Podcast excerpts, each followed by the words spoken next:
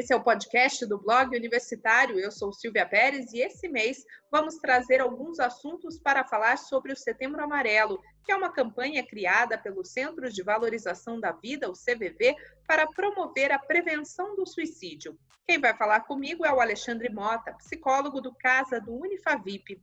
Alexandre, segundo dados da Organização Mundial da Saúde, quase 800 mil pessoas morrem por suicídio todos os anos, sendo a segunda maior causa de morte entre jovens de 15 e 29 anos. Muita gente que se depara com uma situação dessas diz que não percebeu que algo não ia bem. É possível identificar sinais? Olá, Silvia.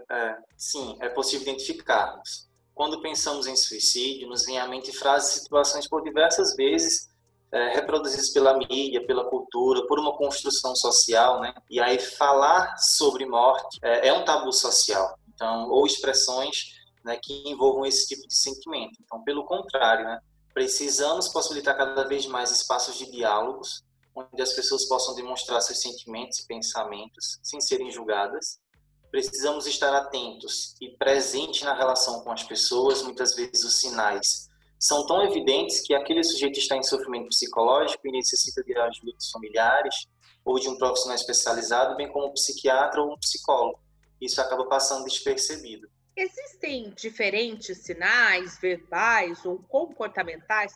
Sim, é possível a gente poder identificar esses sinais que são manifestados por essas pessoas que estão em sofrimento psíquico, em sofrimento existencial, sendo eles verbais ou comportamentais, né? Se você ouvir uma pessoa falando, vou desaparecer, vou deixar vocês em paz, ou queria poder dormir e nunca mais acordar, são frases muito utilizadas por pessoas que estão em sofrimento, né? Ou do tipo, é inútil tentar fazer algo para mudar, ou só querer me matar. Então, são colocações que é importante a gente poder observar. Mas também existem situações ou sinais comportamentais, como o próprio isolamento social, a automutilação, né? É possível identificar também o sofrimento do sujeito no local de trabalho, a diminuição do autocuidado, conflitos familiares, perda de um ente querido, doenças crônicas ou dolorosas, ou o sujeito se tornar incapacitante. Então, são situações e movimentos que são capazes de a gente poder observar enquanto sinais para poder intervir, dando um auxílio para esse sujeito. As redes sociais podem nos ajudar a identificar um pedido de ajuda ou que alguma pessoa está com um problema? Sim, é possível. As redes sociais podem ser uma potencial ferramenta onde o sujeito que está em sofrimento psicológico, que não consegue ter uma interação social, está em isolamento social, pode fazer uso. Então, as suas postagens mais deprimidas, melancólicas, com frases como as que eu falei anteriormente, vou desaparecer, vou deixar você em paz, são situações que a gente pode observar que os sujeitos que estão em sofrimento fazem uso das redes sociais como uma forma de pedir ajuda.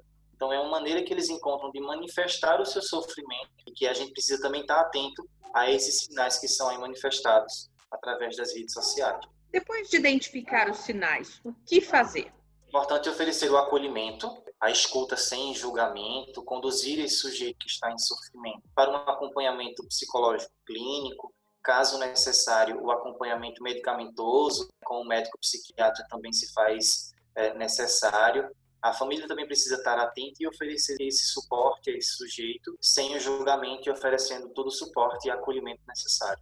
Muito obrigada, Alexandre, pelas informações. O podcast do Blog Universitário vai ficando por aqui. Outros conteúdos você pode conferir no nosso Spotify ou no Blog Universitário. Até a próxima!